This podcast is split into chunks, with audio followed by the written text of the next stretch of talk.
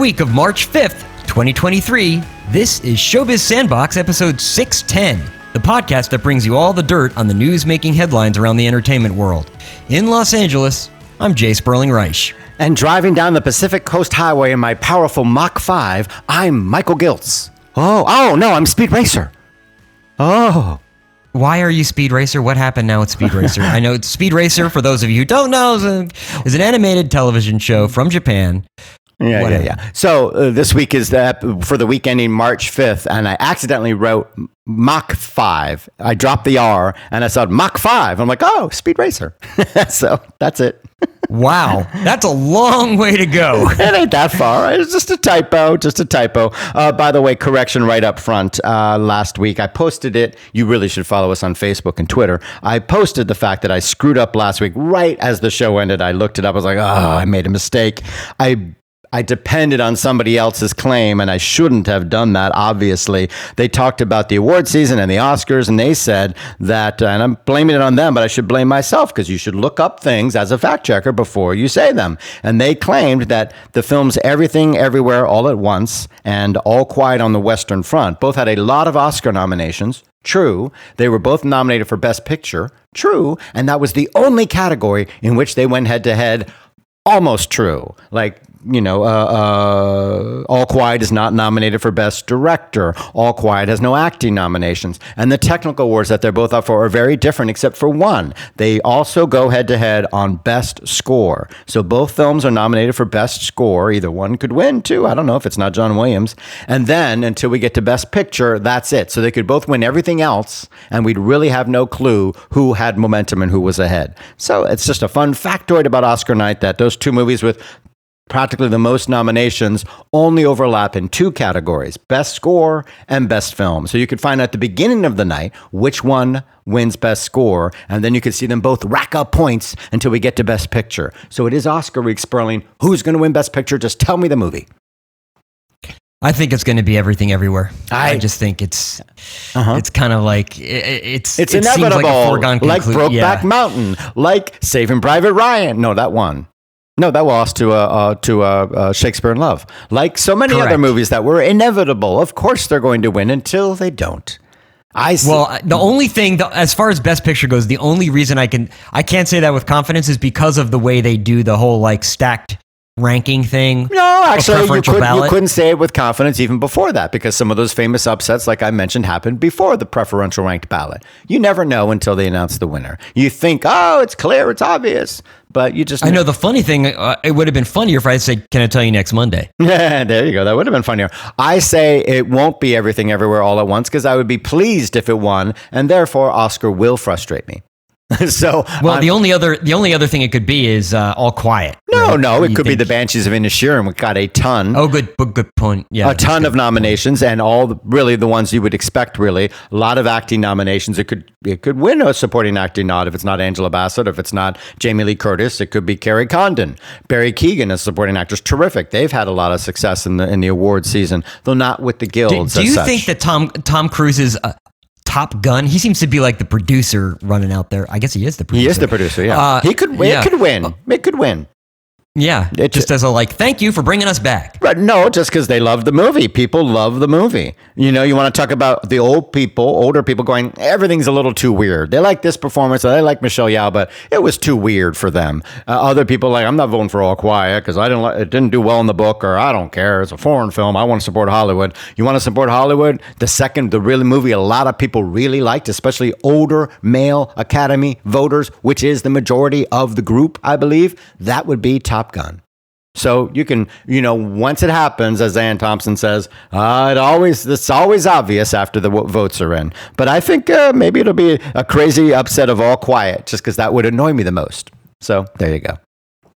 Tar. That's no, I think All Quiet would annoy me more because of what it did to the book. Tar, I can respect. I don't really like it. It's not on my best of the year list, but it's certainly a well made film made with care and, and passion. So it doesn't make me angry. I just have issues.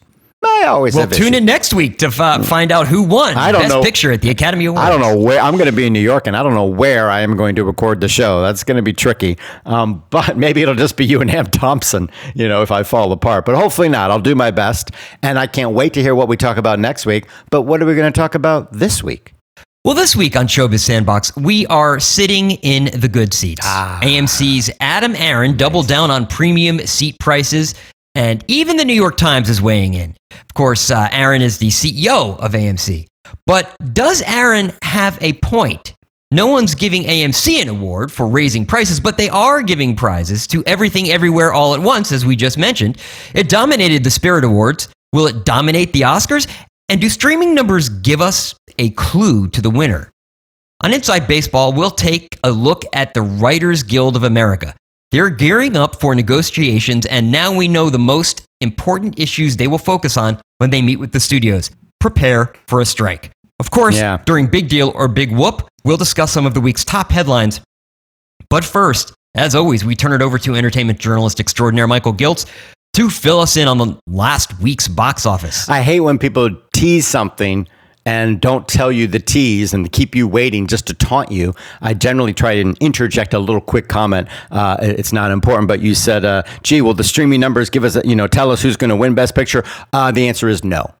For obvious reasons, though people are talking about. It's like, well, some movies are still in theaters. But anyway, we'll get to that. I didn't mean to taunt, lead that out like, ooh, uh, turn in in five minutes for the food that may save your life. Like, really? Tell me now before the break. but anyway, we are looking at the box office around the world for the week ending March 5th, the week before I head to New York City. Very excited. By the way, Broadway tickets, very expensive when you don't get them for free. Yes. Very, very. I'm like, I want to see that show. No, no, I don't. I don't want to see that show. Oh my God.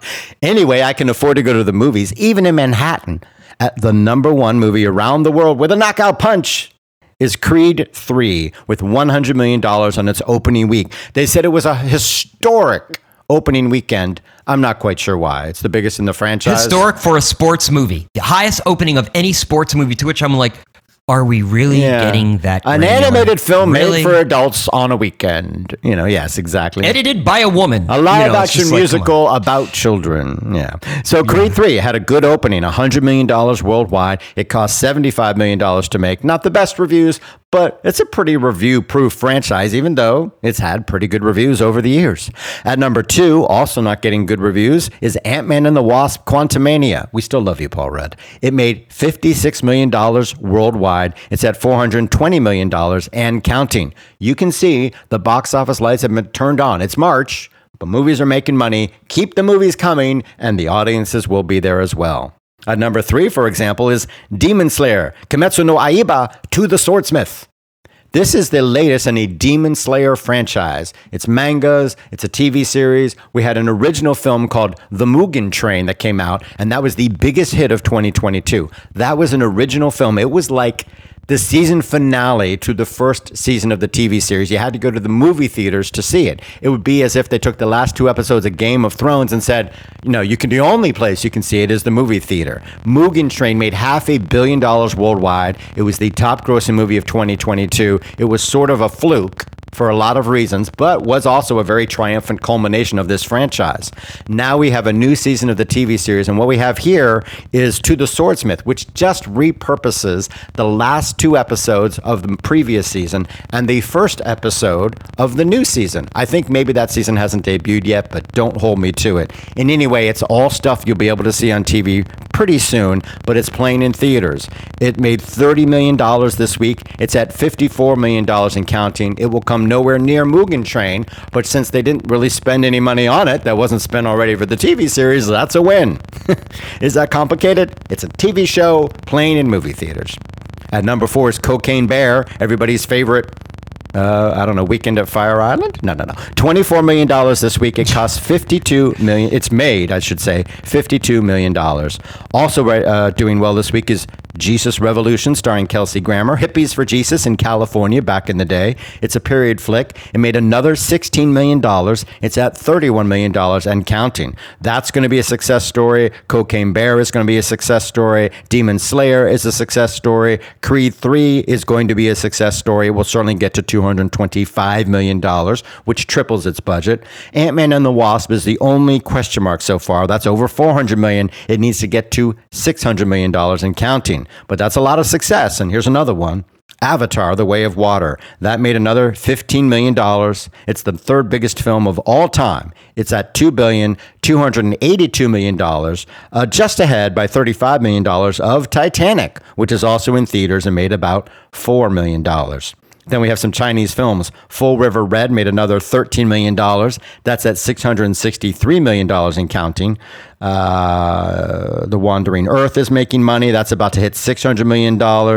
And is there any other Chinese film? No, that's about it. But there is a Korean film worth talking about. It's Cyber Heist. It's a thriller about, he's not really a hacker. He's like a government agent who develops on his own time a virus and pay walls to protect people. And there's this big cyber attack, and then he does his own fight back, but then a virus gets out. It's very thrilling with people typing away on keyboards. But of course, he's a very good looking hacker. And so that Hong Kong thriller has opened up in China and it's made $6 million. The interesting thing, as Variety point out, is that last week, another Hong Kong film called A Guilty Conscience had topped the charts. That movie also made $6 million this week. It's at $31 million and counting. That's two weeks in a row where a new Hong Kong film has topped the box office in China. What's interesting here is that's happening for Hong Kong films in China, but Chinese films are struggling to gain any traction in Hong Kong. You can draw your own political, social, cultural conclusions from that. Scrolling down the list, a lot of movies are making four, five, three million dollars. Um, Operation Fortune, Ruse de Guerre, that Guy Ritchie film has been playing all overseas, made money and a name and deals without having a U.S. distribution deal in place, but then it finally got one. Now it's opened up and made $4 million worldwide this week. It's at $34 million and counting. The reviews are sort of all over the place. It's another dumb Guy Ritchie film, or it's another great Guy Ritchie film. I guess it depends on if you like Guy Ritchie. And uh, Bo also in Korea, a concert film. I'm Hero the Final probably not the best translation, but it's a concert film starring the singer Lim Young Woong, and it made about $2.5 million uh, worldwide, basically all in China. So that's interesting. And no matter where you are in the world, you want to get to see the best seats for the best movies. But how easy is that to do? AMC head Adam Aron keeps weighing in on this issue and he's doubling down on why they're raising ticket prices. My favorite argument he made is, well, we're raising those ticket prices in the best seats so we don't have to raise the ticket prices for everybody. Because normally we would just have everybody pay the same. So now we're just charging more for the good seats so that the people on the sides and the back don't have to pay it. It's like we're raising prices so we don't have to raise prices. Huh? well, he's saying we're raising prices. We're only raising prices on 30% of the seats. Mm-hmm. In the auditorium. I get what he's trying to do. He didn't want to get dinged for raising prices, which, by the way, nobody would have said anything about because it would have happened organically all at once or in one particular theater, and he could have done a theater by theater over a, an extended period of time. what, nobody what, what are you really... saying? He would, could have tricked people, and they wouldn't know what whether all ticket prices went up or oh, whether no, the, the premium that, seating. Yeah, the, the ticket that they were raising ticket prices. They could have for done it premium in, seating. Of course, everybody no, no, would notice for every seat. Well, for every seat. I think everybody would notice that as well. They wouldn't go theater by theater. First of all. Right. It wouldn't be headline news. Yes, it would. Sure. If they raised ticket prices a dollar above everybody else, that would be headline news. You would report about it. I would report about it. The trades would talk about it. Of course they would. Why not? Why wouldn't that be well, news? they've raised pri- they raised prices after the pandemic. Nobody said anything. Yes, we did. They raised ticket prices we by a dollar twenty-five. We talked about it when they raised prices on Friday and Saturday night for a more expensive new movie. We talk about it when they lower prices for eighty for Brady. We talk about it. We talk about prices all the time. I think it's a very big news story. There's no way they would be able to sneak that through and nobody would notice or care. People care. What I love is his quote about why he's doing it. He says, "I'm looking at heat maps." What seats are booked for a particular movie, and nobody sits in row one. It could be opening night for Star Wars. Rows 3 to 18 are booked solid. Row 1, empty. There is a possibility here that by discounting the price up front, we may be able to expand the movie going market to more price sensitive consumers. Oh my God. The solution is to rip out those seats. They should not be sold. They're terrible. I've sat in them once or twice and then you never do it again. You're leaning back, your neck hurts, and you can't really see the movie. They should never have been placed in the theater any more than you should put a seat behind a pole. It's like, no, if you can't see Yeah. the theater, you shouldn't have that seat in the theater. When you go to those lovely little, you know, deluxe seats with the big armchairs, they've always got like a row down in front, which nobody sits at because they're horrible. So, like, no, don't have crappy seats. You know, that's the solution to that. And of course, he compares it to concerts and airline tickets. As you've said many times, concerts are one time events and they sell out. And basically, even if it's a two or three night stand, it's over. That that live performance is gone. The next night there may be some different songs. He may not be there. He may be sick. He moves on to a new town. Planes often travel nowadays with most of their seats taken. So, you know, what percentage I like to know if his seats are filled in a week. He's well, I'm looking at these great, you know. Yeah, guess what? You've got empty theaters for most of the week, right? What's the weekly capacity, you know, and filled seats on a movie theater screen? You know, Tuesday at five o'clock, Wednesday at two. The gen- the general rule is that 85% of movie seats go unsold. Right, right. So the answer is not to raise prices for the only seats you're selling. And basically, Right. yes, you're always more popular Friday and Saturday night. Charging more for new movies that cost more, I hate it. I don't like it. But at least everybody Well, and you theater. might and you might be wondering why are we talking about an American movie theater? Here's the reality: Well, that American movie theater chain it owns one of the largest chains in Europe, and if Hmm. they can get away with it, well, they already do Uh, charge more in Europe for some seats, don't they?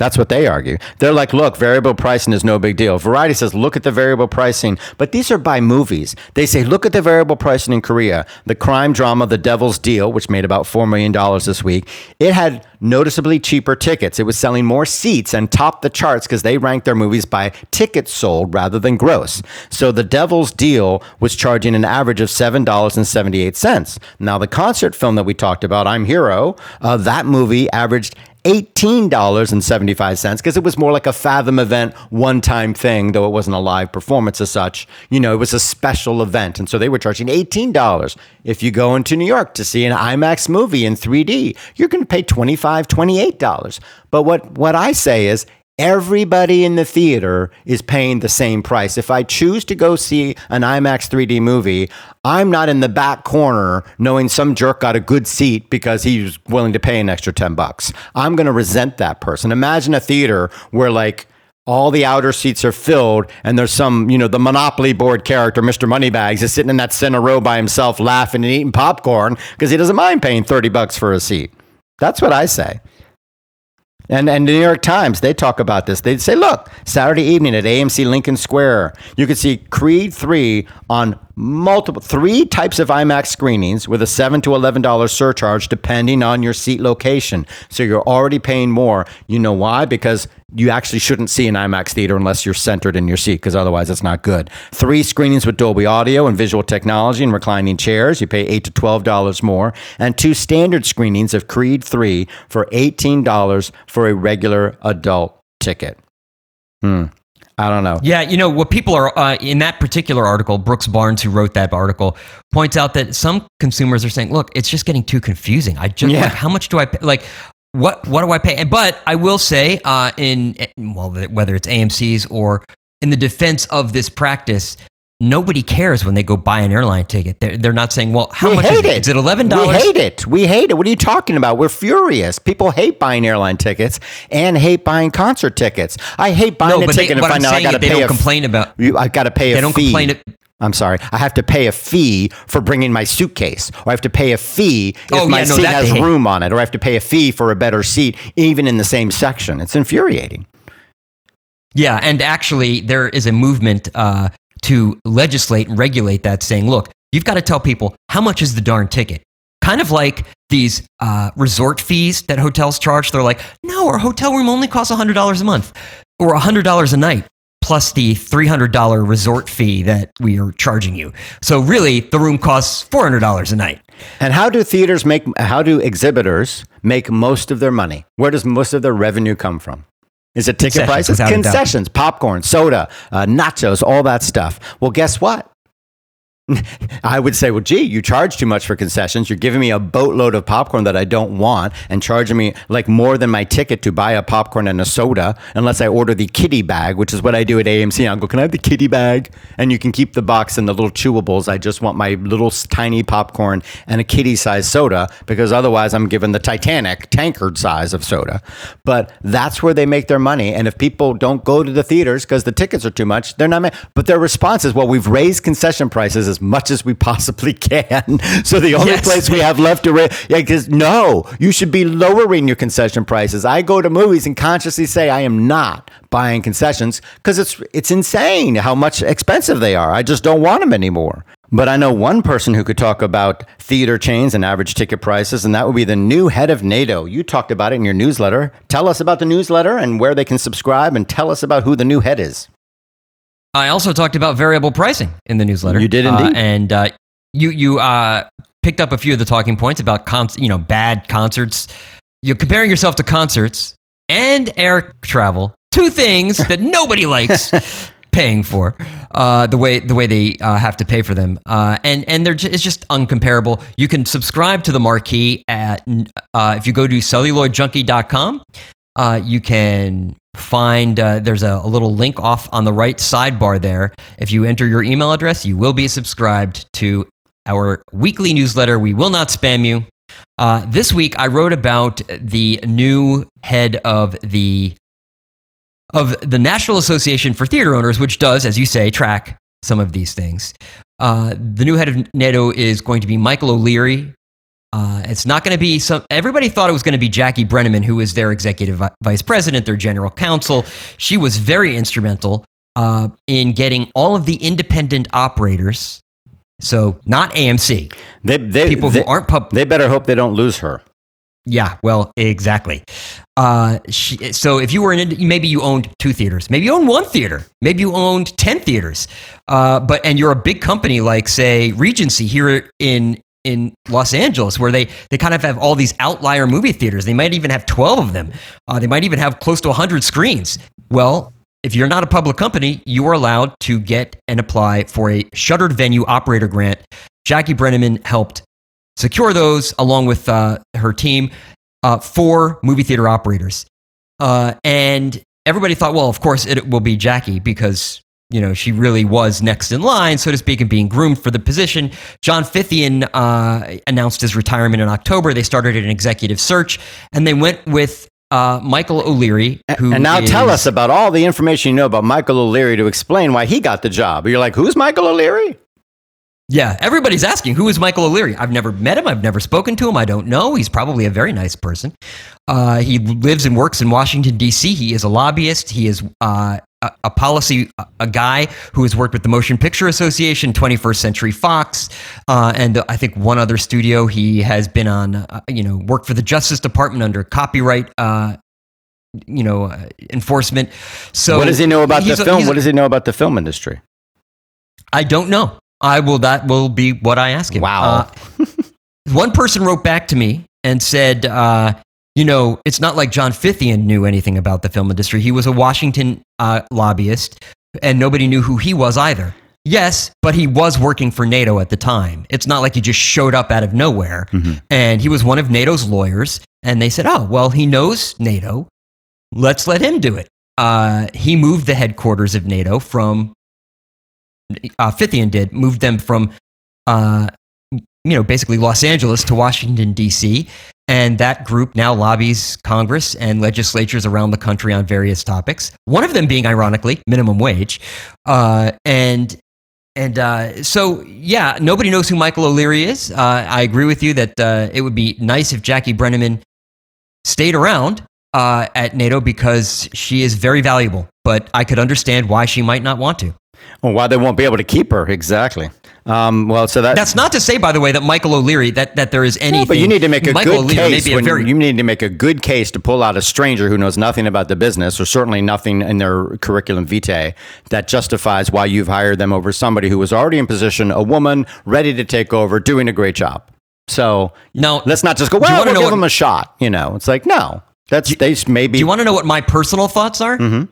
My personal thoughts are that Jackie Brenneman was has been there for uh, nine years, maybe uh, at NATO. And by the way, NATO represents movie theaters in 101 countries, so it's not just the United States Right. and not just Canada. And so that means there's all those more uh, terrific people who might do a great job of representing worldwide interests in exhibitor, uh, you know, companies th- with knowledge of international and overseas. You might say, "Oh, okay, they use they chose someone who's you know a powerhouse in Europe or a powerhouse in Asia because of all that knowledge they bring to the table from another part of the world."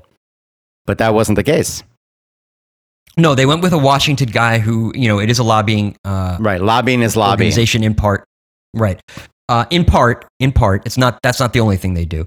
But uh, I think that Jackie being there under John Fithian, uh, I think John Fithian uh, was always saying he wanted to retire. It's probably coming a little sooner than he wanted. And the reason being is that for three solid years, NATO was focused on keeping the little guys alive. However, there are eight automatic board seats that are given to the eight top uh, chains in the country and worldwide that, by screen count. And those are, you know, Yeah, the big guys, AMC, right. Regal, Cinemark, and they pay the most. And so They're they're, like, Jackie is the person who represents the little guy, and we want someone who's going to represent us.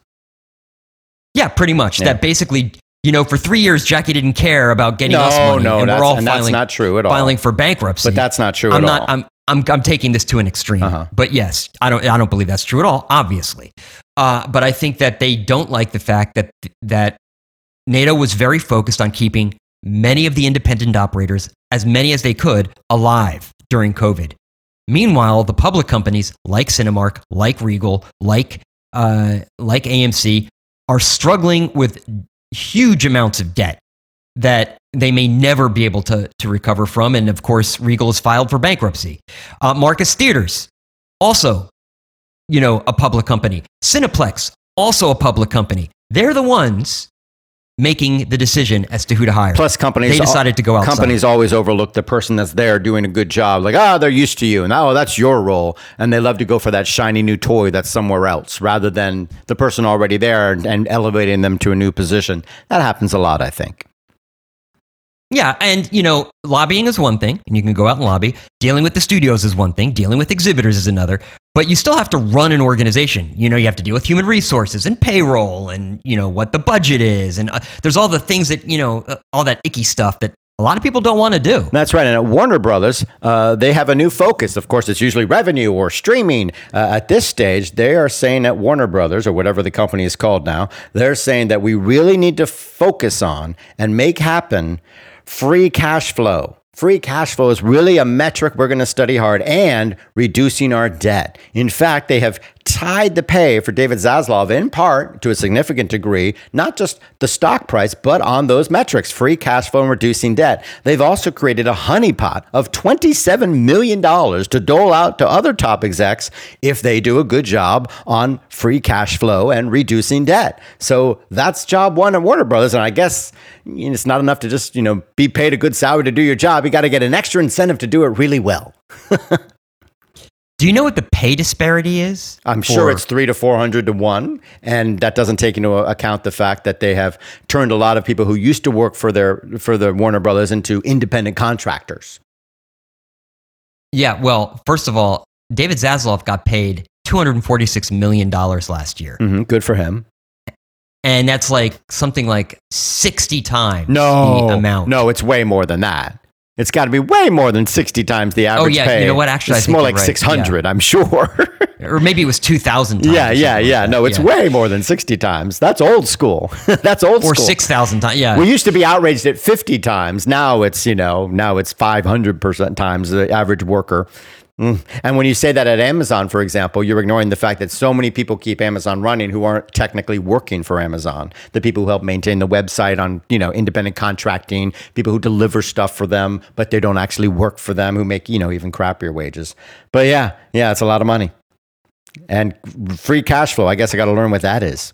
That would be my first job. Okay, I will work on free cash flow. Thank you. What the hell is free cash flow?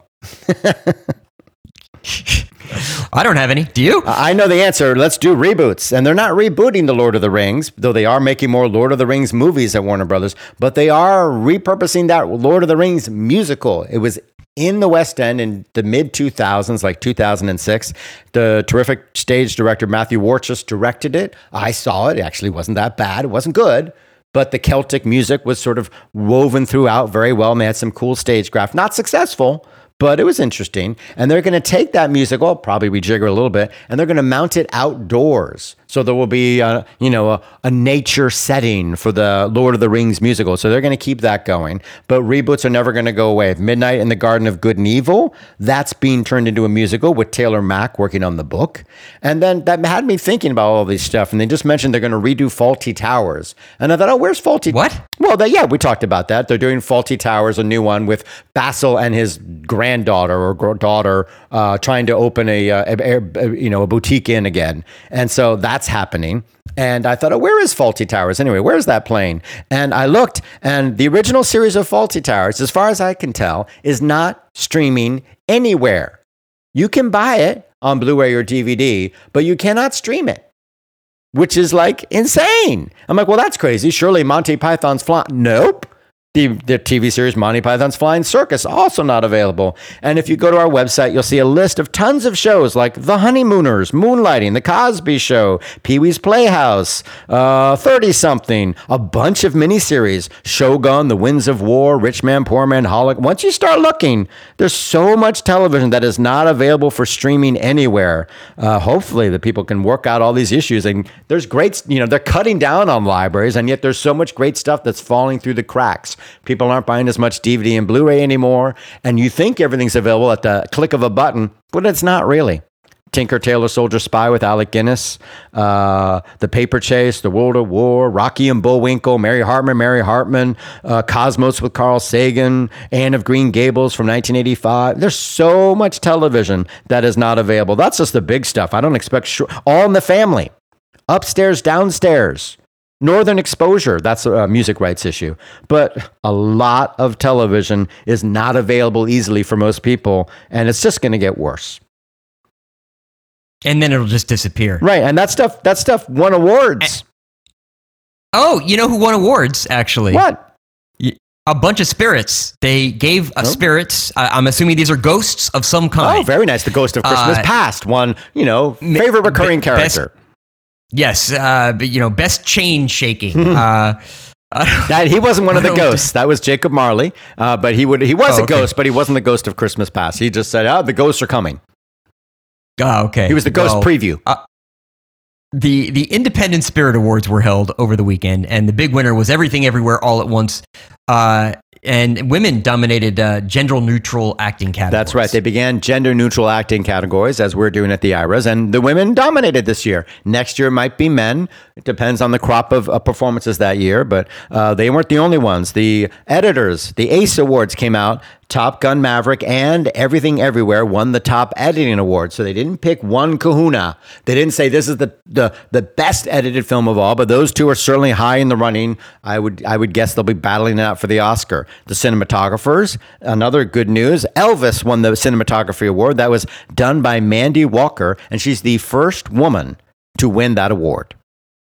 How is that possible? Well, they're I just, it's hard for women to break blows through. Blows my mind. Yeah, well, haven't been yeah, many female wow. cinematographers. It's hard to break in. Union job, male dominated. Oh, ah, sweetheart, give me a tea. You know, well, those days are happily starting to be over.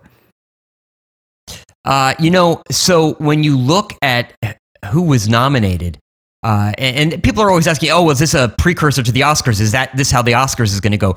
Very often, what will happen uh, is that or I don't want to say very often, sometimes what will happen in the acting categories is the award will go to somebody that the people who vote for the independent spirits believe is not going to win the Oscar. So it's almost like a consolation prize. But like, this, no, but this, we know you're not going to win the Oscar, yeah. but here you go. But well, and that's also smaller movies. Yes. And this year, however, they gave it to a lot of people from everything, everywhere, all at once. Yes, to Michelle Michelle Yeoh. And, and, who was up against? By the way, you say you say was was uh how many men were nominated in that category? Well, there were. I think it was a long list of ten, but don't hold me to that. It was, and and, and how many of them were men? I don't know exactly. I don't know. Yeah, two. Well, okay. So there were a lot of great female performances this year. unless you think there were a lot of men who were shut out improperly. Again, they have to be in small films, right? Independent, right? So that's this is just uh, you know the smallest uh, the smallest level, right? We're not looking at movies that are you know available. You know, you're not gonna if you're in a big movie, you won't be available. Uh, so yeah, but it wasn't just uh, Michelle Yeoh. It was also Ke Huy Quan. He won for Best Supporting Performance, and Stephanie Hsu. I apologize not knowing how to pronounce her name. She was the daughter in Everything Everywhere. She won for Best Breakthrough Performance. So they they snagged three awards in acting. All all three that were basically available. Yeah, and they won best director. They won. Yeah, well, no, they won many more, but I'm just you were talking about acting. But who won in uh, the Writers Guild? I know they had their awards over the weekend, and of course, just like the cinematographers and the editors, they are ones who some of their members vote on the Oscars.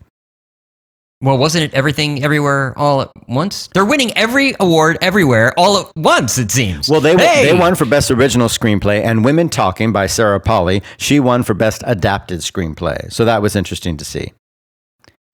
And that- Oh, okay. And so everybody's looking at the tea leaves to say, well, what does this mean? What does that mean? How many members overlap and this and that and the other thing? And one thing that they're looking at is the metric. I saw a news story that said, ho ho, uh, uh, oh my gosh, uh, Elvis. Elvis is really being streamed a lot on a 2.7 billion minutes. So that looks like, whoa, that's a lot. Uh, two days later, somebody else said, oh, by the way, All Quiet on the Western Front, 9 billion minutes. That story came out because somebody said, well, let's make our argument here. And then somebody else said, well, Top Gun Maverick? Um, actually, we have no idea. I don't know why, but Paramount's not playing games with, uh, you know, offering up measurements. So we don't know how many minutes of Top Gun Maverick have been streamed. But you can't really use that as a metric. I mean, obviously, it's good. You know that people have been watching All Quiet on the Western Front, but overall, some movies are still in theaters. You know, they haven't come to streaming yet. Others have been available for streaming in a limited way or for premium prices. So it's apples to oranges, really. But success in any metric, whether it's box office or streaming or, you know, digital rentals or whatever, is obviously a good thing because it means people are seeing your movie. But if they want to see Avatar The Way of Water, they still got to go to theaters. But since we're talking about streaming, looking at some of the TV numbers, if that's the way to term it, uh, The Last of Us, what's happened to them? HBO was reporting the numbers loudly and clearly every week. Uh, it was building week to week. It was becoming a blockbuster series. Then they put an episode on Friday night because of the Super Bowl. And I'm still waiting to see what their total numbers are for that episode and the one after it. We're still getting reviews and stuff, but they sort of dropped the ball. And it's really hard. People need to do a better job of presenting all these numbers because they build also. It's not the overnight numbers, it's plus seven, plus 14, plus, you know. So, you know, these shows are becoming big hits, and we want to tell that story, and they're not doing it in a systemic, positive, useful way so that everybody can know, wow, I need to see that show. For example, on ABC, there's a new series called Will Trent, a standard police, you know, crime cop show. It's based on novels by Karin Slaughter, a terrific writer that I've interviewed a couple times. I really like her work. So it's been highly anticipated. The first episode debuted to 3.6 million viewers overnight on ABC. You're like, hmm, not great. You know, now that first episode has been watched by 18 million people. That's a lot. Wow. That's getting big. That's getting up to the Last of Us numbers. I mean, not quite, but that's a lot for ABC. That's turning into a really big hit. And I, I assume that that's building week to week because people are liking the episodes. They probably come back and watch the second episode sooner and sooner and all that sort of stuff. So there's a lot of numbers out there. The sooner they get them to us, the better. I wish they did a good job like in the UK. In the UK, you get the streaming numbers two weeks after. So they start giving the numbers sooner, though they have to keep adding to it because people keep watching. But we get the numbers and we get info from every platform, the four screen platform. We find out who's watching on TV, laptops, phones, and tablets. And they give us all that info that they have. And so we know that Death in Paradise, the long running crime show, is at number one this week with like 7 million viewers. That's just, you know, from the week of mid February and Vera, another crime show that's been long running, and so on and so forth. And there's one interesting show. It's a mini series called The Gold. And it stars Dominic Cooper from the History Boys and a lot of other cool stuff. And it tells the true story of the 1983 heist of gold bullion, diamonds, and cash taken from a warehouse near Heathrow that was at the time the largest bank robbery in history. And that miniseries is ongoing in the UK. It looks very interesting. I bet it comes to us. I bet it hits streaming. We'll want to know about it. But now, because they started trumpeting those numbers, we know the show looks like a success on broadcast back in the UK. And so what you're saying is, if a, like say I don't know, uh, a movie, let's say, is like a big hit in the UK, Yes. uh, and we hear about it because of box office numbers. We'll be We might want to see it when it opens in the United States or in Australia or or in China. That's why we look at the worldwide box office. It's a big deal how much Yeah, movies make all over the world. Well, if that's a big deal, then I wonder what you think about some of our stories in our patented, copyrighted Big Deal, Big Whoop segment. Our, this segment, Big Deal, Big Whoop, it's where we discuss the top headlines in entertainment and tell you whether they're really important or just overhyped nonsense. Our first story A24 is not waiting for Oscar night to celebrate. It's high on award success, box office success, and that $225 million it raised a year ago this March to invest in films and beyond. Well, here comes the and beyond part. A24 just paid $10 million. And I, I'm, uh, you know, dramatic pause here so that you know what, what did they pay it for? The off Broadway theatrical venue Cherry Lane Theater. Huh? Now, yeah, Cherry Lane began in 1923, but it had some financial stumbles even before the pandemic. According to the Hollywood Reporter, plans to keep the space as a live venue. Big deal or big whoop? Uh, it seems like a big deal because it seems like a big mistake to me. Like they have, did they hire someone who knows live theater? Are they expanding into live theater? Is this something? Is it just a hobby? Uh, do they have new people that? I mean, what the hell? Like when Netflix bought the Paris here in Manhattan or the Egyptian over there in Los Angeles or California, I should say, uh, that made sense. You're like, okay, they need a venue. They want to be able to showcase their movies. Yeah. You know, it's a, it's a reasonable expense. It makes certain sense. That's in their wheelhouse. Uh, live theater is not something A24 does. I love live theater. I love the Cherry Lane. I'm happy to see it, you know, stay alive and have a new owner. But this feels like people with too much money and not enough sense and not enough focus. You know, if you're going to expand, okay, but tell us your plan and why you're doing it and who you're hiring and you know uh, you know that's a whole new kettle of fish live theater so Well, maybe, maybe it'll come out in time. yeah but Maybe it's maybe it's a real estate investment. Who knows? well that would be a mistake Yeah. Well, in the world of casting directors, a controversy has grown over the practice of self taping. I keep self taping my auditions and sending them out all over the place. Nothing. But uh, nothing, not a thing. Uh, by the way, self taping is the new normal in auditions, even as we come out of the pandemic. In the first round of auditions, uh, self taping is asking actors to self tape themselves. Self tape the audition and submit that rather than getting in the room with a casting director, receiving feedback and the chance to tweak their work. It's not the case all the time, but it is definitely becoming that way. And actors, they're beginning to feel the pressure.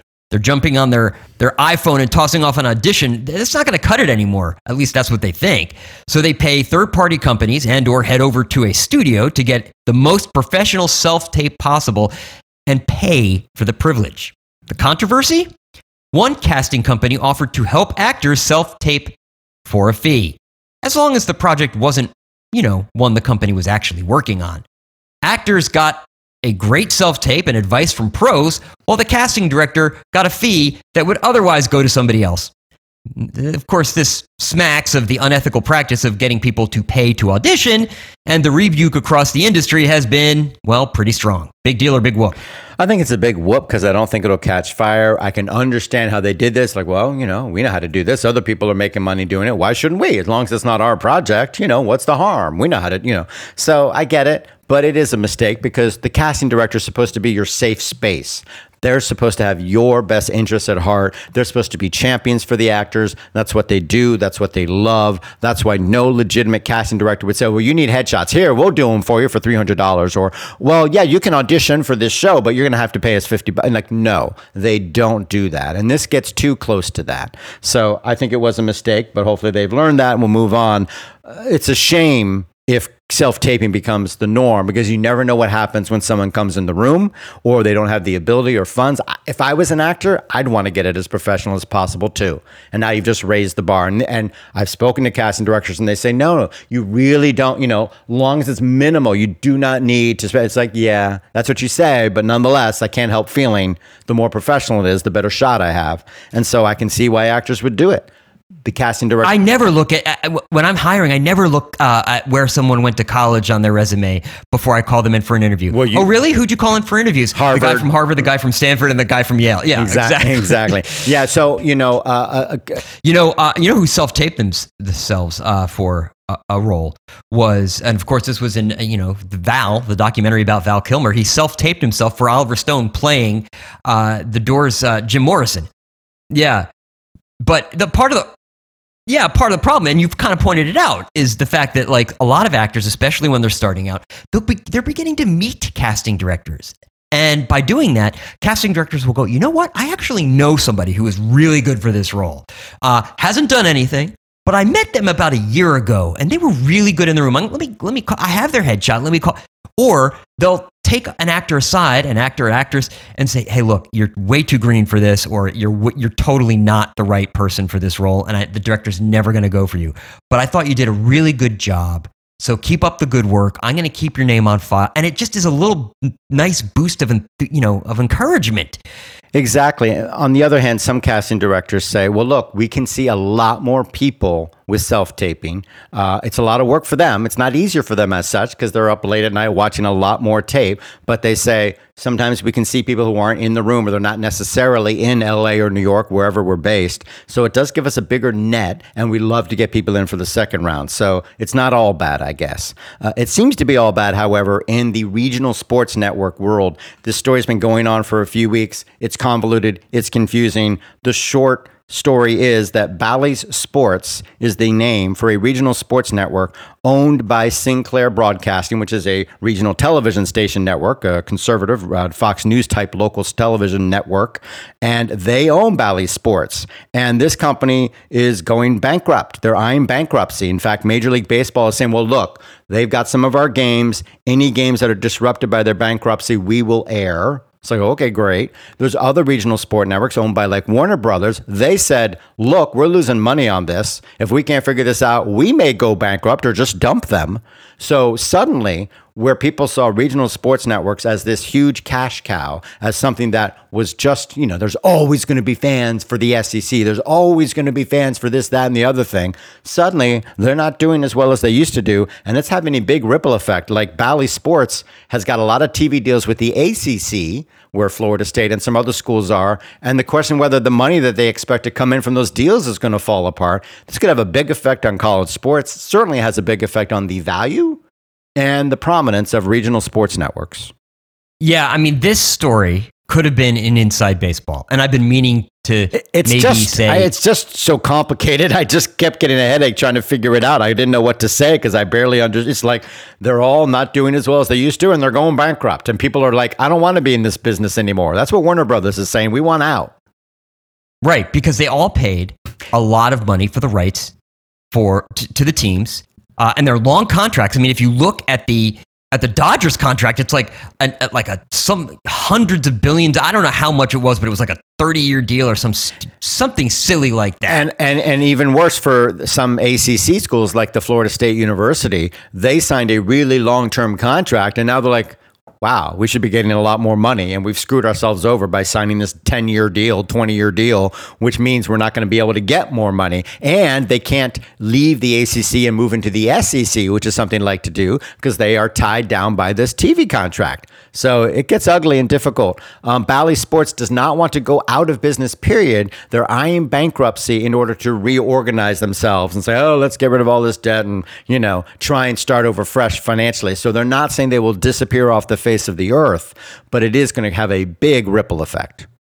Well, it'll have a ripple effect on sports because you know if you're thinking about it, all of these players, $20 million here, $20 million per year there. How does that happen? Well, because a team that was sold in 2004 for, for $400 million, the Los Angeles Dodgers, sold a little over 10 years later, maybe it was 10 years later, for 2 point something billion dollars. Well, how does how does that happen? It was all television money. Yep. And what happened is eh, what happened is all of those regional sports networks they were on they're on cable they're a part of your cable package so michael you might like the yankees and you might pay uh, like the fact that you pay for cable and an msg network is on your cable and you yes, get to watch yes, the yankees because yes, the Yes Network. Yes. the Yankees own their Oh, own the- TV rights. Sorry, yes, the Yes Network. So you might like that, but that Yes Network, uh, your neighbor who's, let's say, I don't know, uh, she's A Boston fan.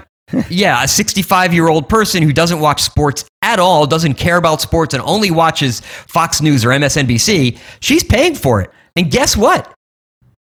That's They're- going they're, away They're because cutting the cord. They're, and they're, they're saying, I don't want to pay for ESPN either. Right. And that's so all of a sudden everybody's cutting the cord. There aren't enough subscribers. It all of that cross subsidization isn't happening anymore. And it was cross subsidizing Major League Baseball. Football's still okay. The NBA, hockey, and Major League Baseball are in for a world of hurt because of this. hmm Well, I'm sorry we didn't make it baseball. Maybe if there's some new wrinkle we can tackle it or get a reporter in to talk about it. But I am very excited by this next story because I, I may be a little old for it, but I still feel like it's in my sweet spot. Maybe I could benefit. Yeah, you well, you are ready for your close up, Michael, because China is embracing a new type of star. Woohoo! Not the teen idols you might expect, not the hot young men in their 20s known creepily as little fresh meat, not preteens even, not even adorable grandparents, you know, for that warm and fuzzy feeling. The latest hot celebrity category? Uncle stars. You heard me say that correctly. These are men in their mid 40s and they're getting snapped up for product endorsements and the like since they're less likely to surprise companies with a sexting scandal or, you know, some other youthful indulgences. Plus, they're the same age as many consumers of luxury brands with a legacy behind them as opposed to some new video game or product. One downside? Uncle stars aren't constantly on every social media platform live streaming their daily lives. That's Kinda actually like a you plus. and I do, Michael. That's actually Yeah. a plus, people. Yeah, uh, and, and uh, you know, already some fans are wondering. Wait a second, wait a second. Whoa, whoa, whoa! Hit the brakes, sweetheart. Where are the auntie stars? You know, come on, big yellow, big whoop. I like how you said sweetheart, just to just to sexual, you know, just to be sexually patronizing just for a second there. No, no, that's I was stealing the line from Han Solo. oh, okay, there you go. Hit the brakes, sweetheart. You know, Well, when I, he- I think it's interesting as every age group gets older and younger. Different, you know, people pop up, but every age should be an age that people can be celebrated and can be useful for endorsing your products. And there's a lot of reason why, you know, men of a certain age seem like a hot commodity. Of course, they're all generally quite good looking and fit. It's not like schlumpy middle aged men are becoming stars or you know product endorsers, but it makes perfect sense to me, and I don't see why there wouldn't be auntie stars following right away. Oh, and by the way, breaking news Paramount it got an email during the show saying Paramount is looking to sell BET, the Black Entertainment Television cable channel. And then another email saying Tyler Perry is kicking the tires. So that's all happening, may be done before the end of the show. Well, and why? Why is that? That's because much like the regional sports networks, you know, the Cable channels providers are turn- less money, yeah. they're like, hey man, we can't force all these people to pay for all this anymore. So which which channels? The Animal Planet, let's get rid of that. Uh, TV Land, let's get rid of that. BET, yeah, get rid of that too. You know, Well, they're just And that's a starting great, to get rid of a- things. That's a great brand, and it would be valuable as a streamer. And I think it would, Oh, has, yeah. has a future. So I don't think uh, a cable company would be wise to cut BET. Maybe OWN is a little lower rated, but BET Yeah, has a long yeah. history. You know, or like the History Channel or something like that. You know, yeah. It's very expensive for musicians and actors, by the way, and other artists to come to the United States and perform. And now it's about to get a lot more expensive. The United States government just proposed major price hikes for working visas, and basically everything about that change, those changes will prove a major roadblock for artists from other countries. P visas, the letter P visas, they are for short tours. So if you're just taking a quick drive through the US, a barnstormer tour, you get a P visa. O visas are for more established acts and la- they last about three years. So if you're the Rolling Stones, you're working on an O visa. Both will almost quadruple in cost from $460 to more than $1,600. Plus, of course, you pay an additional $600 fee for processing. Now, of course, if you need those visas right now, this instant, the premium processing costs $2,500, but it will take longer, going from 15 calendar days to 15 working days. And by the way, that process is now limited to 25 people per request. So imagine if you've got an orchestra, you'll have to file multiple times, probably at least five separate petitions for like a, you know 100 piece orchestra. That'll cost an additional $12,500. A group of UK bodies publicly called for the US to rethink these changes, saying it's especially bad timing since the touring business is still recovering from the COVID lockdown. True. Big deal or big whoop. Well, I wonder how long we can keep saying that. Hey, we're still recovering from COVID. You know, two, three years from now, it's going to get harder and harder as time After, goes tw- on. after 25, after 20, most people are, you can see the, the arc coming back from 25. It's going to be very clear in most industries. Yeah, well, uh, let's hope so. Um, that's still two years away. Um, this, you know, at first I thought, well, four hundred and sixty dollars to sixteen hundred dollars. That's a lot. That's a big change. But sixteen hundred dollars to come tour, surely I can see why that might be a problem for orchestras. But one piece in the story said that people claim it could wipe out nearly a third of their potential profits. I'm like, wow. Like if you're just talking about like a band of four people, that sounds like a lot. Like they're only going to make what thirty thousand dollars, and that's going to be a third of it's going to be wiped out. It just it just seemed like a lot. Yes.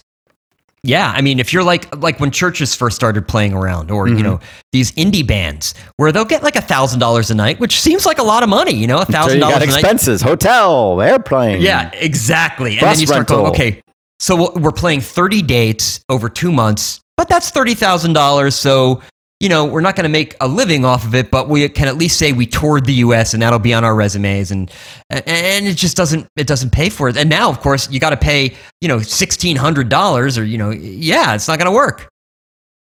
Finally, we have the Colombian singer Karol G. She just made history. Her new album, Mañana Será Bonito, is her first number one album on the Billboard Top 200 album chart. It's also her first album to debut at number one. It's the third primarily Spanish language album to top the charts, following, of course, two by Bad Bunny. Uh, and therefore, by the way, drumroll, it's the first primarily Spanish language album by a woman to top the charts. That just blows my mind. Big deal or big whoop? Uh, big deal. I mean, he was the first person to top the charts with a Spanish language, primarily Spanish language album. So Yeah. Uh, Yeah. it's great to see. It's cool. Talented artists. People can listen to music from all over the world. People all over the world who don't speak English listen to Michael Jackson and Bruce Springsteen and, and Drake. So there's no reason why people who don't speak Spanish shouldn't listen. And it's so much easier today to get lyrics and get English language translations that there's no excuse really. And frankly, I wish the streamers they do a good job. They present lyrics now a lot of the time, especially for new albums. You can tap on it and look at the lyrics right there. They should also have an English language translation. There's no reason not to, uh, or, or and put it into another language like Spanish or French or German. You know, get to work on that because the language translations are available for the big acts, and you should be offering them so people can look at one and the other, or even side by side. You know, it's very easy. The info's there. Just use it. Well, that sounds like inside baseball, but that also sounds like a segue. So I don't really know if that is inside baseball, but it is time for inside baseball, which is where we analyze some of the headlines that have the entertainment industry buzzing. We'll explain what they mean for the business and more importantly, how they affect you. Now, I'm going to save us all a lot of time. There's going to be a writer's strike. Wow. End of story. no doubt. I have no doubt in my mind. Because writers stu- want more money for streaming, and the studios don't want to give it to them.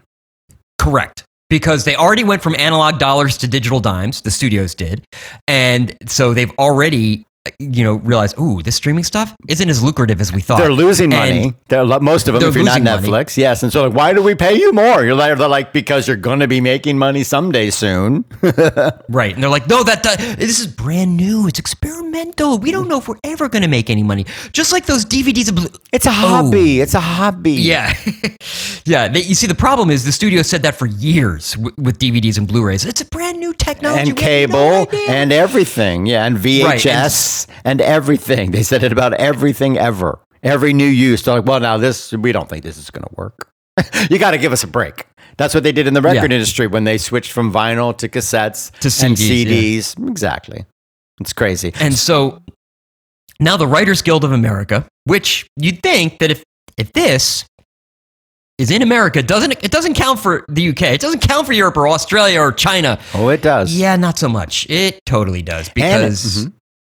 We are, we are at least here in Hollywood and really the United States, a company town here in Hollywood.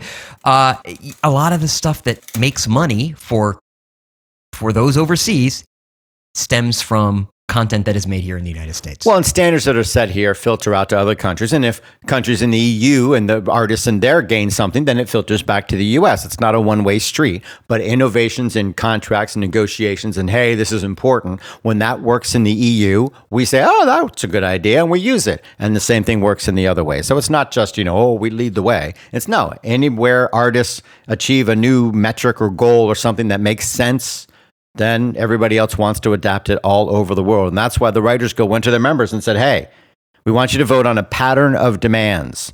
I didn't quite understand what that meant last week, but that's just the stuff they want to focus on. They want to say, what do you want us to negotiate on? What are the big issues facing us today? Tell us. Addressing the abuse of mini rooms. Okay, that's number one, it's, which is fewer TV writers are hired for shorter period of time. So basically, remember when, uh, Michael, a season would be what, 22 episodes, right? Yeah.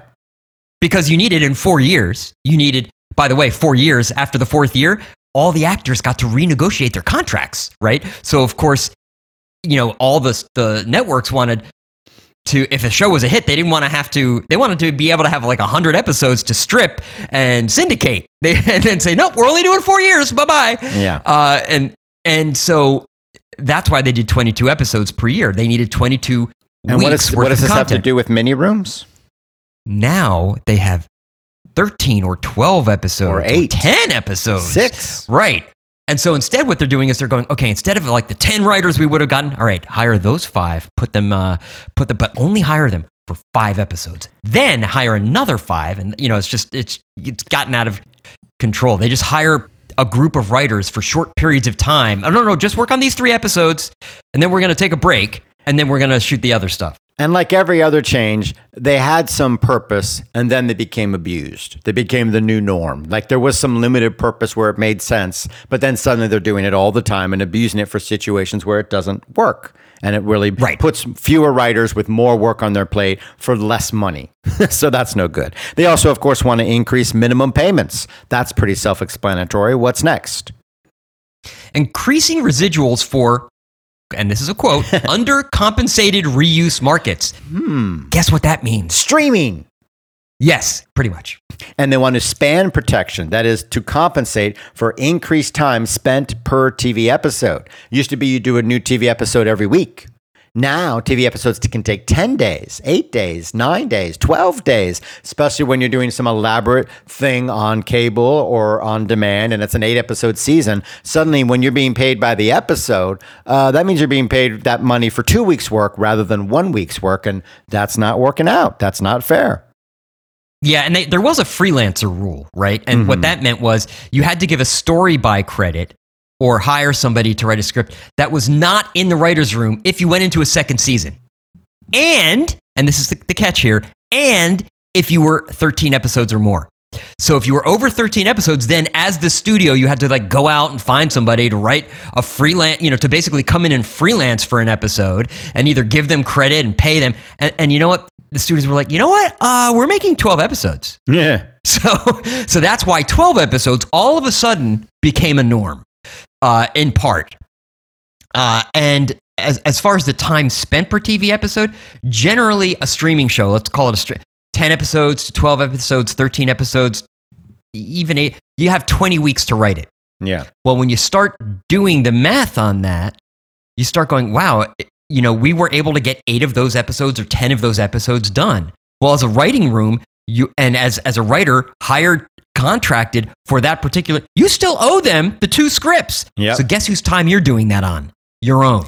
Yeah, there's also endless rewrites on what's supposed to be sort of spec work or work that's supposed to be, you know, you're paid to do a rewrite, but then they, could you do another round, another round, another round? Abuse of that, where writers are just constantly having to do more and more and more work just to justify some suits, you know, pretense that they're getting ahead when it's actually not going to lead anywhere, or they should actually be paid more money to do that many rewrites. That sort of stuff is getting abused. Some things have already been worked out. For examples, you know, you have these short run TV shows on cable and streaming, and then they don't announce the next season for like a year. Meanwhile, you're on hold because of your writer's contract. You can't go work anywhere else. And you may find out a year later it's been canceled.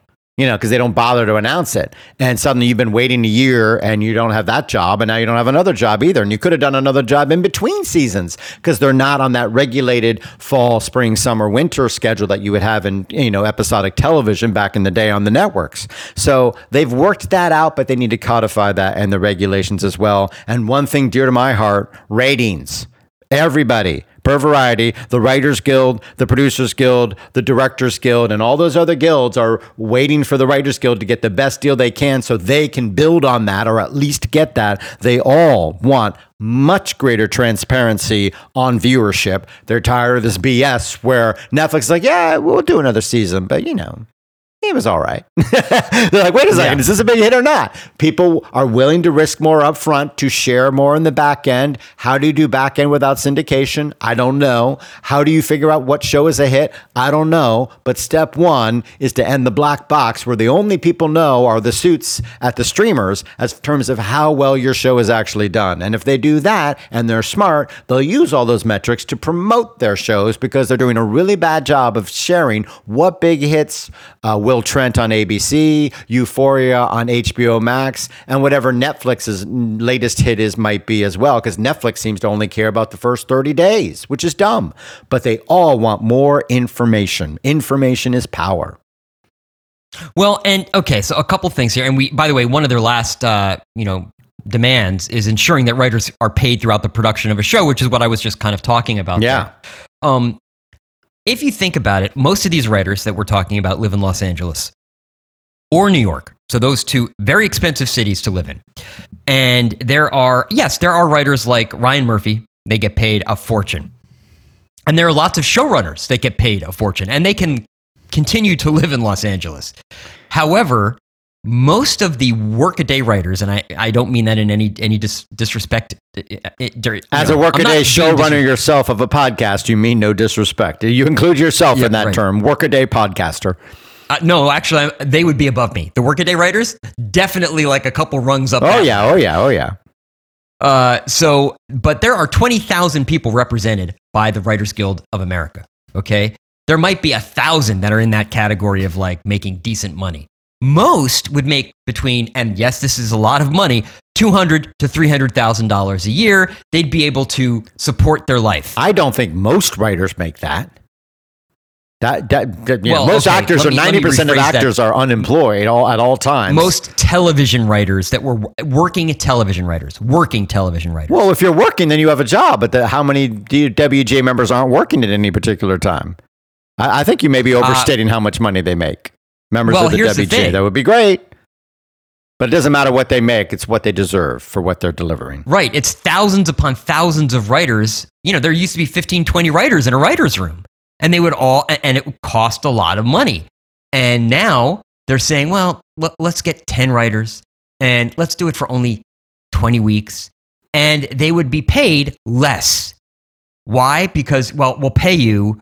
Uh, part of your payment comes when you're writing the show and during production. But we all know where you really are going to get paid is in all the residuals that you'll receive for the next umpteen years. And residuals and don't now, exist anymore. Exactly. However, the level of payment is still at the is still right. whatever you're making. Of, you've lost an, an, a revenue stream from residuals. Now, of course, uh, not everybody had a hit show that ran forever, but like we had the composer to Gilligan's Island who did scores for some episodes. He said he made more money from that than Roots, the biggest hit miniseries of all time at one point. And so, you know, that's you make good money from that. That can help you stay afloat, just like songwriters. And so, people writing for TV realize they've lost this huge revenue stream of residuals when they write for a streamer. Stuff's not getting put out as much on DVD and Blu ray. Stuff's not being syndicated. Stuff can't be syndicated. It's 12 episodes, you know, or it's 18 episodes, and everybody's happy and walks away. You're not going to see Severance stripped five days a week.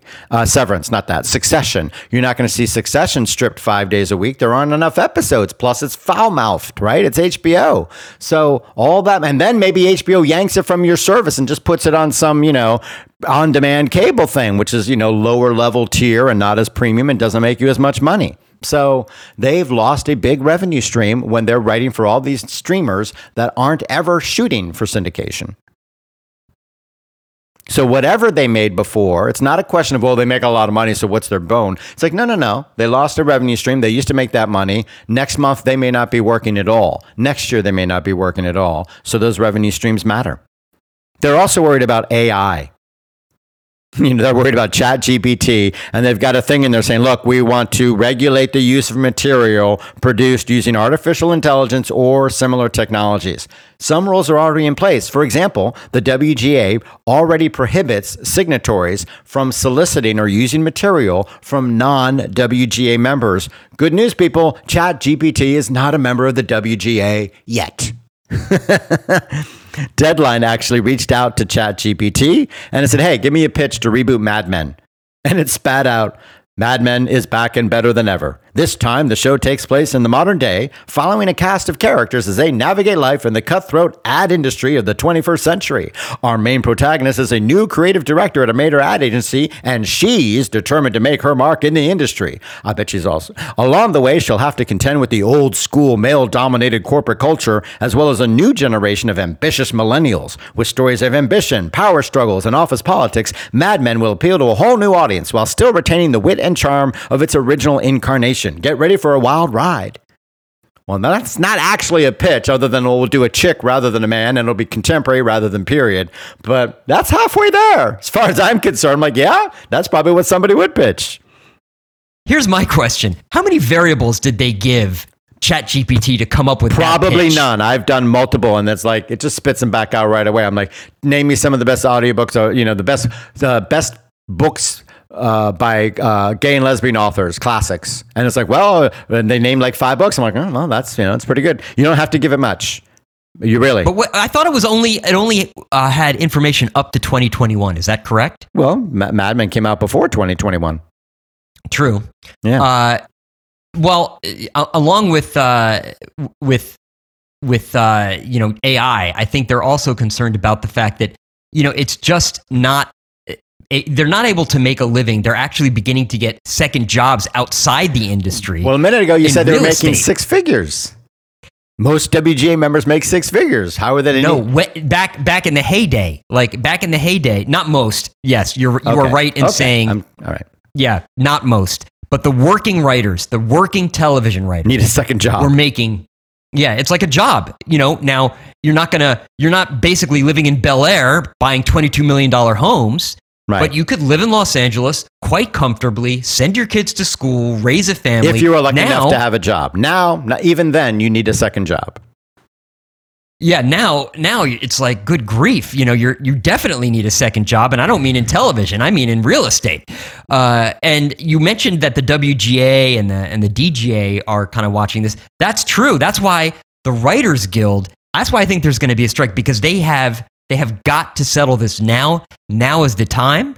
You uh, got to you uh, got to deal with streaming. We don't care you're not profitable yet. That's where all the money's going. That's where all the work's going. You've killed off syndication for a lot of projects, though there's still a lot of money to be made in syndication and selling shows all over the world. Not that we get info on it, but that's where you're pouring all the money in. So we need to cut. We got to figure it out. And you tell us we don't deserve it because you're losing money. Give us the numbers. Let us know how these shows are doing. I don't know. There's not a single issue that they've raised that I don't understand their point of view and think they have a really good point. None of these seem outrageous to me. I mean, there's not a number on increasing residuals, but should they get a cut of streaming and should it be bigger than it is? Absolutely. None of this BS that it's a new service. You're having big hits. You know, uh, I just I well, don't and, see and where they're not the being D- reasonable. And if they don't do it now, the DGA and SAG will come in and they will negotiate their own deals, and then the WJ will just kind of have to follow suit and go, no, no, just just look at the DGA and SAG. We'll, we'll give you those deals. Well, someone has to go first, and so every all the other guilds are rooting for them to get a great deal that breaks ground in these areas like streaming. So they're all in it together, even if they negotiate one by one. Whomever goes first, they're all there concerted, knowing this is an important issue. That's why we heard in that article that the PGA and the DGA are all saying, no, no, no, no, enough of this BS about streaming numbers and that it's all a secret, that's over. You know, so like they're already supporting the WJBA saying, no, no, no, that's complete nonsense. It ends now. So we'll have to see. But I don't see anything that they're talking about that seems crazy. You know, it's not like they're saying we want 120% of revenue. You know, they're like, no, we just want to be able to take part in the success and we're willing to take part in the failures as well. but you need to be above board with us, and streaming is where it's at. Yeah. And by the way, you think, well, okay, so this is really only going to affect streaming.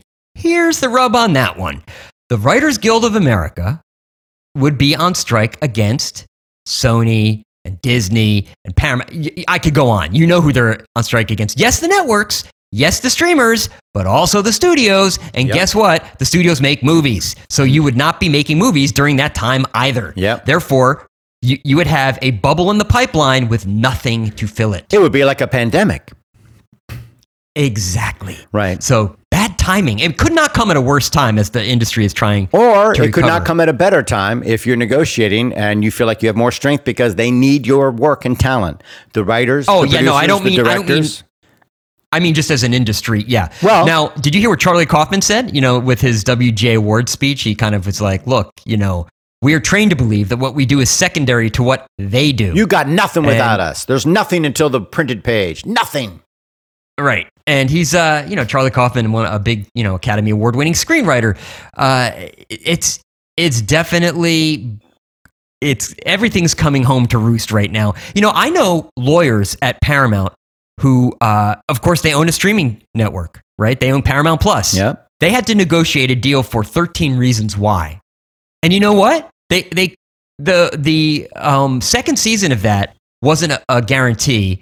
And Paramount produced it. Paramount was the production company. And the cast went to the lawyers and said, Yeah, get us the same deal that Stranger Things got.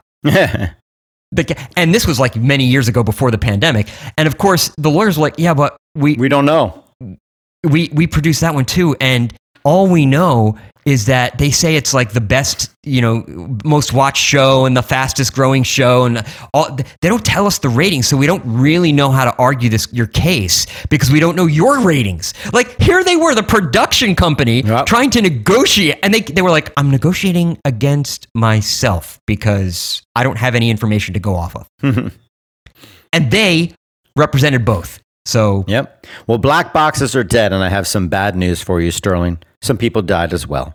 I know you're upset Ah, because you're worried I'll take too much damn time. Well, raise your cigarette lighter for guitarist and founding member of Lynyrd Skynyrd, Gary Rossington. He's dead at 71 after a lifetime of people calling out Freebird. But in his case, it wasn't a joke. He, in fact, delivered one of the most famous guitar solos in history on that AM radio staple. He also co wrote hits for Skinner like Sweet Home Alabama. He was the last surviving member of the band, and that wasn't easy. He survived a terrible car wreck in 76 and the plane crash one year later that sadly killed off like several members of the band and their crew. It was a decade after that crash that surviving members said, let's go on tour, and they never stopped. So good for them. Actor Tom Sizemore died at 61. He had some very good roles and a very troubled life. Uh, went to jail for beating one girlfriend. Another girlfriend years later accused him of beating her. And then years after that, he pled no contest to further uh, abuse, physical abuse of a girlfriend. So uh, some talent there, but also some fad facts about a person uh, who had a recurring problem of beating their partners and also drug addiction. So a sad and, and the drug addiction was was really the thing that uh, I mean I I knew him uh, when he was you know in the right in during the before and after the Saving Private Ryan years, and he openly talked about using heroin. I mean he was really uh, uh, he had it bad, and it was. You always wondered, like, how is he? How is he doing? Like, how? Well, they you did, understood why he wasn't working. It didn't eventually, uh, you know, it caught up to him in the 2000s. He was working steadily through the 90s. He had a breakthrough on China Beach. He had a breakthrough with Born on the 4th of July. And then he had lots of good roles for a while Private Ryan, True Romance, Point Break, Natural Born Killers, Heat, you name it, uh, Black Hawk Down. And then it really declined because his private life caught up with him. Drug addiction is an addiction, it's a disease. I have empathy for that. That's difficult, but that's very separate from uh, you know beating your partner. De Niro even took him personally to check him into rehab at one point. Yeah. So you know it's hard. It's very hard. It's not just a question of you know will, but that's very different from the other things that he went to jail for, uh, which is very hard to even you know. I hate to oh what a talented guy. It's like mm, you know bad, troubled private life. Let's put it that way. But read the whole obit for Burny Mattinson. He's a Disney animator, the last full time employee at Disney who worked with Uncle Walt. And he was about to become the first cast member to celebrate 70 years at the company. When he was six, he saw Pinocchio and said, I want to do that, like almost literally. At 18, he convinced his mom to drop him off at the front gate of the studio. He handed a guard his portfolio and he got a job in the traffic department. But six months later, he was working on The Lady and the Tramp, and he kept working right through Strange World. And I know you're sad about the next person. Wayne Shorter. I mean, talk about a legend in jazz. This guy, he is a jazz saxophone player. He died at the age of 89, and I will kick myself for not seeing him live. when- Yeah. when- because he played right up until the end. And He was a 10 time Ah, I Grammy winner. He did it all. He played with Art Blakey's Jazz Messengers, an iconic group. He played with Miles Davis in one of the man's iconic lineups, one of his great sextets. He played on Bitches Brew, a really important jazz fusion album. And then he took jazz fusion even further with the hugely successful Weather Report. And that was a like a hit. A hit, like beyond jazz, like in the rock world. And that led him to working with everyone from Joni Mitchell to Steely Dan, plus a lot of great solo albums. If you want to listen to him solo, we got a list of the albums you should listen to, like Speak No Evil by Wayne Shorter, Heavy Weather by Weather Report, seven albums with Joni Mitchell. He's the soloist on the Steely Dan track Aja, the title track from their masterpiece, Don Henley, The End of the Innocence. It goes on and on. Uh, Ricou Browning, sorry about this, Sperling. I, I joked, I sent to Sperling, the guy from the creature from the Black Lagoon, the guy in the suit, the rubber suit, the, in the water, that guy died. And I sent Sperling, I forwarded immediately. I didn't read it, and I said, Don't worry, I'm not going to include the guy from the black, the, the suit guy from Black Lagoon. Turns out, He's kind of interesting. He died in 93. And yes, this guy was in the rubber suit for the underwater scenes. He didn't even do the land scenes with the creature. But uh, his name is Ricou Browning, R I C O U. Uh, but it's interesting. He did stunts in 20,000 Leagues Under the Sea. He joked that he played all the bad guys on the TV show Sea Hunt uh, which was a TV show with Lloyd Bridges. He directed underwater sequences, including a fight in the Bond film Thunderball, another one for Never Say Never Again. Remember Caddyshack when the candy bar fell into the pool and they spoofed Jaws?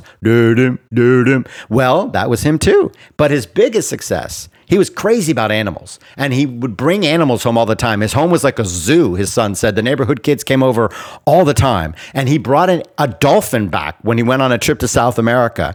And then he saw his kids in the living room watching Lassie and said, Hey, why not do a show with a kid and a dolphin? Boom, Flipper. He created Flipper, co created Flipper, the movie, and then the TV series. So, interesting life. And finally, this is important to me. Christopher Fowler, the author, is dead at 69. He's a mystery writer, best known for the Bryant and May series, which you, if you love mysteries, dive right in. They're an eccentric duo who solve eccentric crimes, beginning just after World War II and re- leading right up to pretty much today. And they're a treat. Uh, and he has a movie connection. He started a film marketing company earlier in his career, and he came up with the tagline for Ridley Scott's Alien in space, no one can hear you scream. So that's pretty cool. But he was diagnosed with a rare form of cancer just as the pandemic forced lockdowns, which he calls spectacularly bad timing because it made it really hard for him to get the treatment that he needed. And he was an avid blogger right up to the end. He blogged right as long as he could. Then he said, All right, I'm going to go to Twitter. And he tweeted for a little bit and then he died. Uh, so it was it was very touching. On his blog, he posted the last blog in January, and it said, "It was when I realized I could not handle short staircases that my future became apparent. My muscles had wasted away. I suddenly looked like my grandfather. Physical deterioration accompanied by mental fog. As the illness increased its invasive speed, I could no longer keep my head clear enough to work." I needed the time I had left to try and finish a short story, but even that is now in danger of remaining unfinished. It's very hard to write now without falling asleep or forgetting what I was going to say. If there's something I really need to get out, I'll put it on Twitter. End quote. That's just you know heartbreaking. So it's uh he died on March second. Uh, that's what his husband announced on Twitter after he had a few more posts in that format. So I guess that's life. You go from newspapers to blogs to Twitter to death. I think that's uh, what was a birth movies death. yes, exactly. the, the blog, yeah. Yeah, yeah, yeah. I just want to know how Ricou Brown he brings a. How do you bring a dolphin home? No, not Ricou Brown. Oh, oh yeah, yeah, oh, yeah. Well, he did it all the time. He was a major animal person. His home was not like lots of dogs. He had like crazy animals, like a zoo. So you know, he had practice. He must have had a pool. None. I imagine he had a pool. Yeah, I would say so. I hope so. But uh, you know what? Find out uh, find out who's bringing Dolphin home, Dolphins home next week. And by Dolphins, we mean Oscars, okay? because we'll be around next week uh, t- covering the Oscars, obviously. Uh, in one way, shape, or form, we'll be around. You know what? Make sure you subscribe to us in iTunes, Google Podcasts, My- Microsoft Marketplace, Stitcher, anywhere they give podcasts away for free, anywhere you, you, you pick up your podcast. Subscribe to us, Spotify, of course. Uh, and I think uh, Apple Music as well. We're, we're pretty much everywhere. Just subscribe to us, please. Subscribe. You like me. You really like me. Um, you see an Oscar reference there, Michael? Mm-hmm. Okay, well, you know what? You can find that information as well as links to all of the stories we've discussed on today's episode on our website, showbizsandbox.com. That's where you'll find those ways to contact us, dirt at showbizsandbox.com. That's D I R T at showbizsandbox.com ways to call us 888 567 SAND. That's 888 567 7263. We're also on Twitter at Showbiz Sandbox is our handle, and on Facebook, facebook.com slash Showbiz Sandbox. The music that you hear at the beginning and end of each show is by the popular indie rock group MGMT. They can be found on their own website. Who is MGMT? Com. Michael Giltz has a website, and every week it's something new and exciting. What is it this week, Michael? This week it's sanders.senate.gov, the Bernie Sanders website. And if you heard me on my soapbox earlier, which will be cut out of the show, you'd understand why. Ah, who says it will be cut out of the show? Oh, it would be two hours long, and I'm not allowed to uh, curse on the air. Oh, okay. That's never stopped you before, but. now, if you can't find any of Michael's coverage over there with uh, Uncle Bernie, uh, you know what? Why not head on over to michaelgiltz.com where all of his entertainment coverage is aggregated. Some of my work can be found on celluloidjunkie.com. Until next week, play nice.